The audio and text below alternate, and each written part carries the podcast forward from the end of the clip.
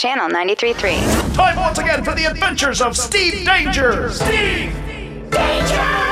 Hey, muchachos! It's me, Steve Danger. I just picked up my 2019 Thesaurus, and I'm ready to tackle the most radical, phenomenal, fanatical, and totally immoderate snow thing. I just hiked high atop Floyd Hill for this escapade because you need elevation and incline to properly do sledding. Normally, I'd be riding my trusty flexible flyer, but I forgot to lock it up and it got stolen.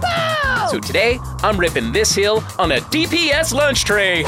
They're sturdy, they're made from metal because they bought them from a prison. Used. All right then, let's shred. Oh yeah, we're really moving now, and I'm gonna try to aim it towards that brown kicker that somebody built, which seems to be moving a little bit. And that's weird. Wait, that's not a gunk. It's a Tatanka, American bison. That's a buffalo, yo! Look out, Ralphie! Ah! My butt, it's in my chest. Steve Danger!